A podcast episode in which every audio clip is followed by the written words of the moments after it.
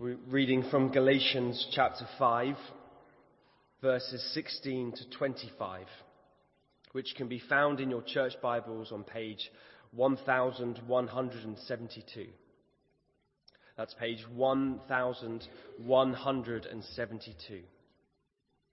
So I say, live by the Spirit, and you will not gratify the desires of the flesh. For the flesh desires what is contrary to the Spirit, and the Spirit what is contrary to the flesh. They are in conflict with each other, so that you are not to do whatever you want. But if you are led by the Spirit, you are not under the law. The acts of the flesh are obvious sexual immorality, impurity and debauchery, idolatry and witchcraft, hatred, discord, jealousy, fits of rage, selfish ambition, dissensions, factions and envy, drunkenness, orgies, and the like. I warn you, as I did before, that those who live like this will not inherit the kingdom of God. But the fruit of the Spirit is love, joy, peace, forbearance, kindness, goodness, faithfulness, gentleness, and self control. Against such things there is no law. Those who belong to Christ Jesus have crucified the flesh with its passions and desires. Since we live by the Spirit, let us keep in step with the Spirit. Thanks very much. Uh, this is the second in a series of three sermons on the fruit of the Spirit, just in verse 22 there. So last week, if you're here, uh, you may remember we were looking at love, joy, and peace. Tonight's forbearance, kindness, and goodness. Uh, because next week is one of the uh, first Sundays of the month in the evening service, we'll be uh, looking at uh, prayer once more. So in two weeks' time, we'll finish off and look at uh, faithfulness, gentleness, and self-control. So, uh, with in mind the fact that we're going to look tonight at forbearance, kindness, and goodness, let's pray and ask God to make this real to us now as we turn to His Word. Father, please would you speak to us? Please help us to understand this rightly. And we pray, Lord, very much that understanding it rightly, you you may burn into our hearts a real passion for you to develop and to grow these three aspects of this one single bunch of fruit into our hearts and lives, we pray, for Jesus' sake. Amen. Well, we've seen, and uh, over the last couple of weeks, in fact, that the, the fruit of the Spirit is the fruit that the Spirit grows in our lives. And uh, he does that. So we look at verse 24. Uh, this is really important. Those who belong to Christ Jesus have crucified the flesh with its passions and desires. Since we live by the Spirit, let us keep in step with the Spirit. And those, uh, those two verses there, they're outlining uh, I think, really quite clearly uh, what we need to do in order for God, by His Spirit, to be growing this fruit in our lives. And there are three things. I mentioned this last week, and I say it again now, and I'll say it in two weeks' time. There are three things that uh, uh, fall into place here. First is uh, we need to belong to Christ Jesus. This is the fruit of the Spirit growing in our lives. Uh, and the Spirit is in our lives when we're believers. So we need to recognize if we're Christians, we belong to Christ Jesus. And that's the first uh, unalterable facts. If we're going to have the fruit growing in our lives, we need to belong to Christ Jesus. So that's the first thing. Second, and I'm going to come back to this at the end, uh, is we need to have crucified the flesh or the sark. So remember last week and the week before, we weren't thinking it's not flesh as in flesh, but we're thinking that flesh is the sinful nature. Uh, or we use the Greek word sarx, which is, sounds a bit more like what it is, the, uh, uh, our, our, sinful nature, the, the nature that uh, dominated our lives before we became Christians. And this says here, those who belong to Christ Jesus, in other words, all Christians, have crucified the flesh, that is the sinful nature, the sarx, with its passions and desires. So that's saying we've nailed it to the cross. And we're not any time going to pull those nails out and let it come down to the ground and then uh, let those acts and uh, that sinful nature revive. It's on the cross, and there it is going to stay. And as it stays on the cross, then that is the second thing. Gonna, we need to be Christians. We've nailed our sinful nature to the cross. And as that happens, then God, by His Spirit, will be working in our lives. The third thing is in verse 25. It says, Since we live by the Spirit, or by the Spirit we live, let us keep in step with the Spirit. Uh, or we could say, let us be aligned with the Spirit. It's the same idea. They're both military pictures, uh, either on a parade ground, being lined up with the Spirit, as in, you know, nice straight rows and so on, or walking in step with the Spirit. So that as we uh, follow the Spirit's promptings in our lives for how we should be living, then we will be lined up with Him, we'll be keeping in step with Him, and He will uh, be gradually growing this fruit, all of it, in our lives. We're going to look at just three forbearance, kindness and goodness as we look at this uh, next part tonight. So, uh, uh, looking at those three things, and uh, here's the first one forbearance. Forbearance. Someone said that forbearance is the ability to put up with people you'd like to put down. But perhaps it might be helpful to have a slightly more helpful uh, look at what forbearance means. Because it, it's more than just kind of being patient with people. It's more than just putting up with them. So uh, here's the first one. It is putting up with people. It is long suffering. I'll explain that in a minute. Um, but it's not, it doesn't somehow seem awfully glamorous. But actually the fact is that there are times when we, you know, as Christian people, we do just have to put up with one another and with other people. So, um, you know, as, as, Christian people, as God works in our lives, forbearance is, is putting up with people when they're being selfish or unkind or if they're just frankly rude and not even knowing that that's what's happening. We just put up with them. Uh, we want to be putting up with people when, say, we're down at uh, Churchill Square, just about to park in the, you know, the last place that's left, and someone just slides in there before you. And the forbearance putting up with people. It's being patient with people, not getting cross with them, and so on. Uh, I don't know if you, um, we don't seem to have uh, quiet coaches on Southern because, well, not many trains are there. But anyway, I was on another um, um, on uh, Thursday going down to Devon. And there's a quiet coach on Great Western. So most trains, long distance trains, have quiet coaches. And uh, that's where you're quiet, okay? That means you don't talk, you don't have conversations, you don't have a party, uh, you don't answer your phone, all that sort of stuff, okay? And, uh, uh and you know, forbearance is putting up with people who talk on a quiet coach of the train, okay? When you want to really get on with some reading and get some work done. Uh, it's, um, it's putting up with people who blank you. It's putting up with people whose kids are uh, uh, uh, unruly. It's putting up with people who never reply to your emails. Hmm. Yes. Okay. And, uh, uh, and, you know, and frankly, it's very attractive, isn't it? When you see it in other people, when, you know, something happens to them. I remember when I was just in the process of becoming a Christian about, uh, oh, many, many years ago, 40 something years ago. And, uh, uh, and I was, uh, we're going in a, and, and someone, I've only just met this guy, a Christian guy, going off to a football match with him. And, uh, uh, and we had a carload of us, and uh, something happened, some other driver cut him up or something, and I loved the way he reacted to him. There was no kind of, it was just love and kindness and patience and frankly putting up with this other driver in South London who did something that he shouldn't have been doing. And when you see it in other people, that's just very attractive, isn't it? And when you see it in other people, you're going to think, actually, Lord, I'd love to be like that. Please, would you grow that part of the fruit of your Spirit in my life? Now, there are two words in the New Testament which are translated patience or uh, uh, sometimes translated forbearance.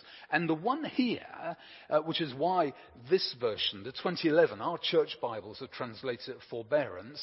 The old NIV, the original one, one we had before, translates it patience. But actually, this is a slightly better translation because uh, it actually means long suffering.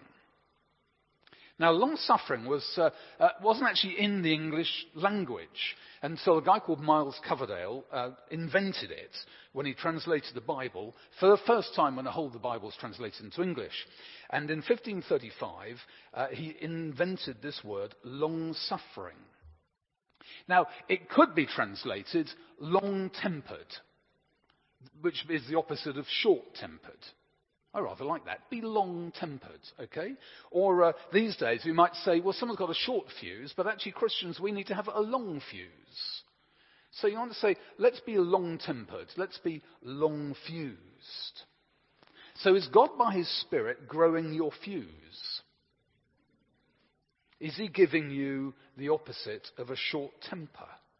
Is He growing your, your fuse towards those who aggravate you, towards those who frustrate you, towards those who persecute you? Well, let's pray that He would.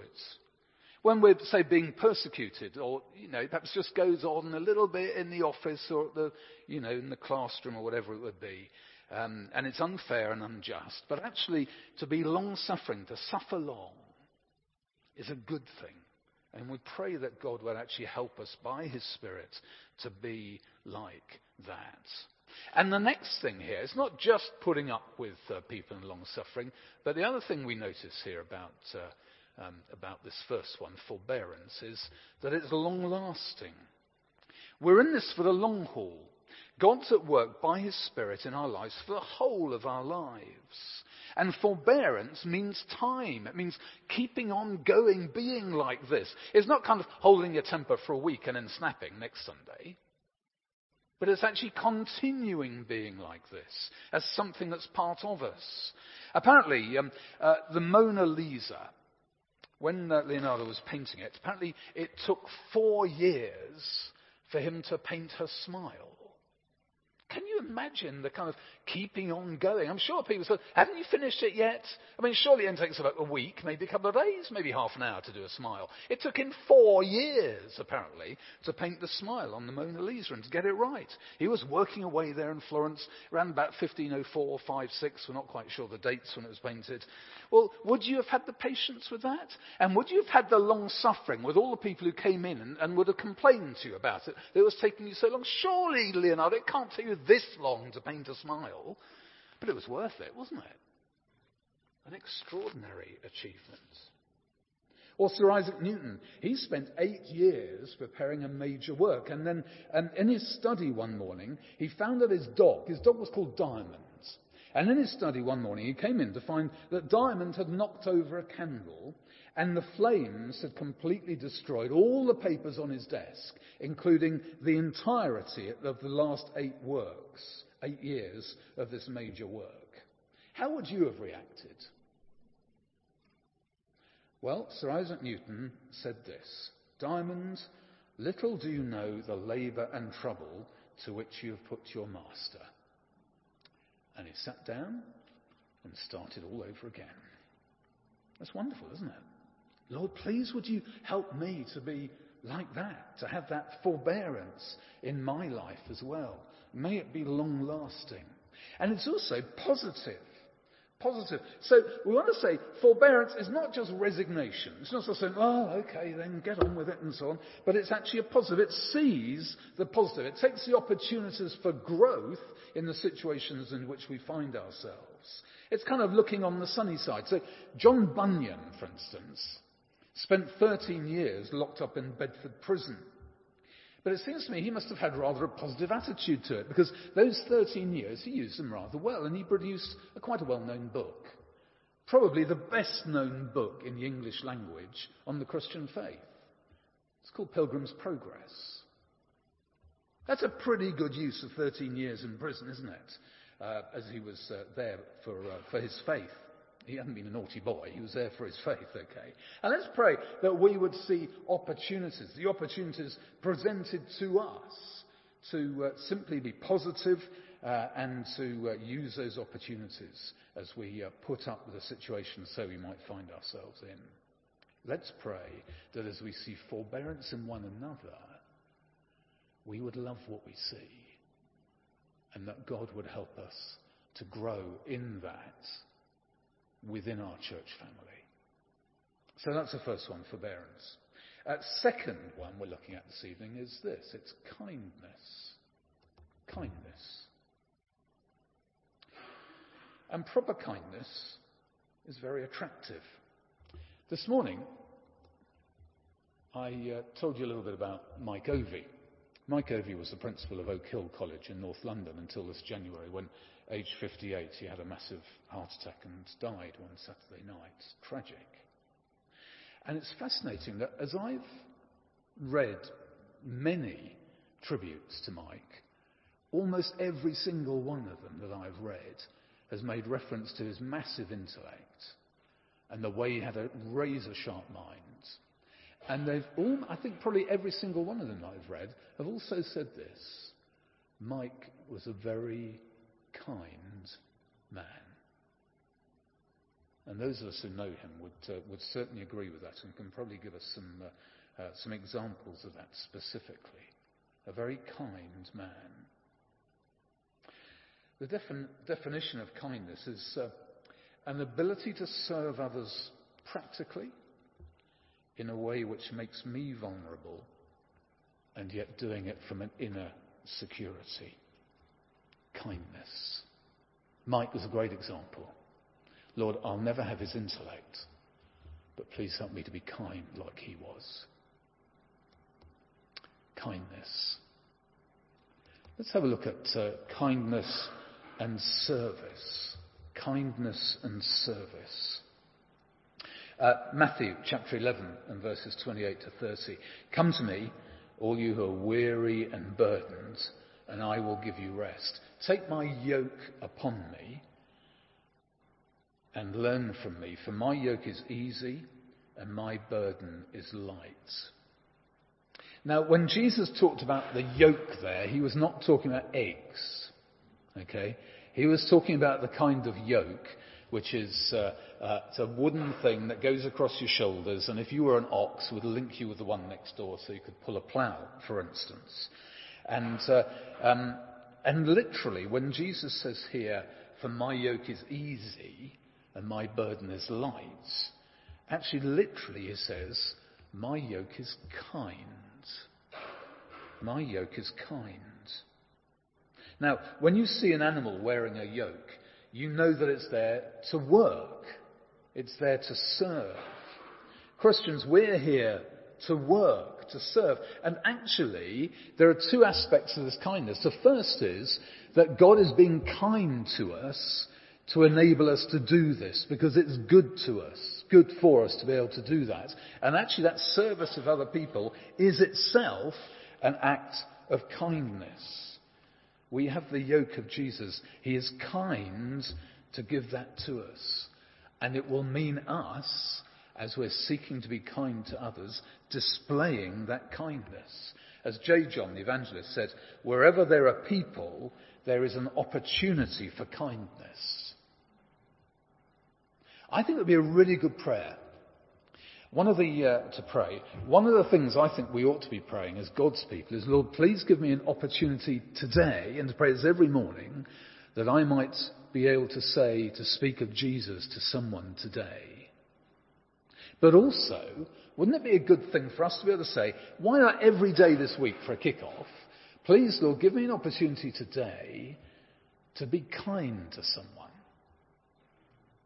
Doesn't matter who, just to be kind to someone. Could you do that? And please give me the courage to take the opportunities that you give to be kind to someone. John Maxwell, a business guru, I was listening to a, a talk he gave uh, uh, re- relatively recently, and um, he was saying uh, that one of the things he does is every day he, uh, he says, uh, How can I add value to someone today? Which I think in some ways is basically saying, how can I be kind to someone today? How can I compliment someone today? How can I encourage someone today? How can I be kind to someone today? I think it's amazing how the business world catches on to the Bible in the end. And, uh, uh, but I think that's a good thing. How could I, if you want to put it in business speak, how could I add value to someone today? And to ask that every morning. Kindness and service. Then there's kindness and surrender. Kindness means that you're no longer the important one. The yoke that we wear shows who we serve. It shows, shows the world who our master is. And our yoke is a yoke of kindness. A kindness which comes first from our surrender to God and asking Him to grow us by His Spirit in our lives. So you've made that commitment to Jesus. You belong to Him. You're no longer the center of your world. That's gone. And you're off the throne. That's gone as well. So we ask Jesus by His Spirit to work in us to help us to be kind, to help us to be like those people we know are kind, who we love and we respect, say in our church family here, for their kindness to us. And then third, C, slowing down to be kind. I guess we, uh, we all think we're busy people, and uh, uh, I would guess one of the things that we may well say is, well, actually, I would love to have been kind to this person or that person as I look back over the day, but I was too busy. I got too much on to be kind. And sometimes kindness just takes time. I'd love to have given them a lift to the station. I had something else on. I was too busy. I'd love to have asked them in for a cup of tea. T- t- too much on. I was too busy. Well, let's be, to be kind takes time. Time to grow the fruit, but time actually just simply to do the things that God is prompting us to do. Time where we could have been doing something else, but would probably have been less productive anyway. So are we prepared to slow down and give it the time? We may want to talk about how we might be able to do that over coffee later on. How can we slow down in order to be kind? And then the third, forbearance, kindness, and then thirdly, goodness. That's quite hard to define. Instinctively, we know what it is, don't we? But it's kind of harder to lay our finger on it and to say, well, actually, no, that is what goodness is. The word's actually linked to integrity. It means, part of it means kind of being the same person in every situation, which is the opposite, of course, of being a hypocrite. And it comes from the heart, and it's a deep thing, and it says there on the screen, it's a God thing. It's a God thing because God is good. Goodness in thought and action uh, wells up from deep down in a heart which is being transformed by the Spirit of God. Matthew 19, 17, Jesus said this, Why do you ask me about what is good? There is only one, with a capital O, who is good. And of course, Jesus, full of goodness himself, you can see it by his actions, can't you? The healings, the compassion on the widow of Nain in Luke 7 when she bumped into her son's funeral cortege. And it says there, his heart went out to her. And in his compassion, he raises her son from the dead. The uh, feeding of the 4,000, Mark chapter 8. It says that uh, Jesus had compassion on the 4,000 there. Goodness is a God thing. And we also need to say, sometimes you think, well, you know, someone will totally good. You know, you think, well, frankly, that therefore means it's equated to being rather dull. But we actually want to say it's not dull at all. Some think it is, you know, goody two shoes and so on. But no, it's not. It's attractive, it's magnetic, it's never dull. Someone with goodness in their life, you're not going to expect a dull life. Because they will not be a dull person, because they will be a mag- you will be attracted to them. You will want to spend time with them. You want to talk to them over coffee after church. Think of Barnabas. Actually, we'll get to Barnabas in just a moment. But he's a, he's a man of goodness. And yet, in Acts chapter 15, for instance, he got involved in a sharp dispute with the Judaizers there. Uh, there's a perse- persecution against Barnabas and sitting in Antioch in Acts 13. It was not a dull life. And Jesus, of course, was 100% goodness, wasn't it? And he hardly had a dull life, and he wasn't exactly a dull person, was he, when he walked this earth? And he's certainly not dull now. Goodness will never be dull. God working in our lives will never be dull. Uh, he will work in our life. He will make us by the Spirit, bringing and developing this fruit in our lives. And that will make us uh, a very attractive person. But as I mentioned just now, let's think of Barnabas, a good man. Sometimes it's good to have a role model, isn't it? And in the Bible, probably after Jesus, the one guy who the Bible would describe as being a good man was Barnabas. You can read about him in Acts chapter 9 and Acts 11 to 15. And uh, no time for the detail, but uh, Barnabas lived with the kind of goodness that makes history and provokes opposition and develops resentment in other people.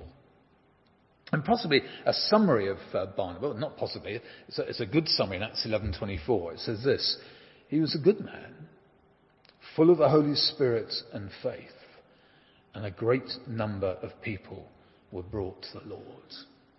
Please, Lord, make me like Barnabas. And would you please bring fruit in my life, the fruit of goodness, and the fruit also of many people coming to Christ, I pray. And then one final thing.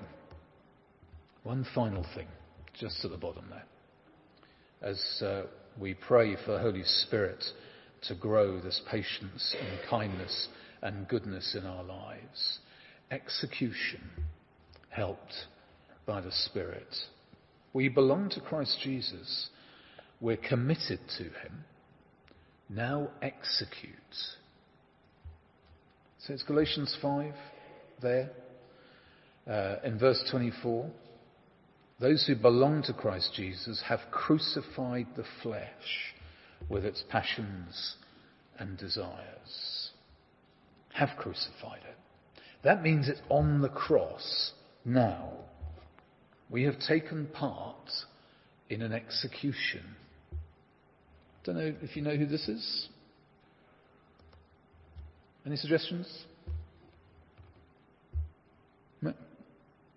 It's a fairly old photograph. Does that give you a clue? No? His name is Albert Pierrepoint. Does that give you a clue? Her Majesty's executioner. Um, he carried out over 400 executions. Actually, there's a film about him called, I think it's called Pierrepoint. Uh, he executed Lord Haw Haw, Timothy Evans, and a load more. Now, the extraordinary thing is, you too are His Majesty's executioner. If you want to be uh, fertile land for the fruit to grow, please never forget it. You are His Majesty's executioner. Your old self, the sarx, your old nature, is nailed to the cross. And there it must stay. Don't take it down. Leave it there. Its habits, its temptations, just where they belong, on the cross and dying. You are an executioner. Let's pray.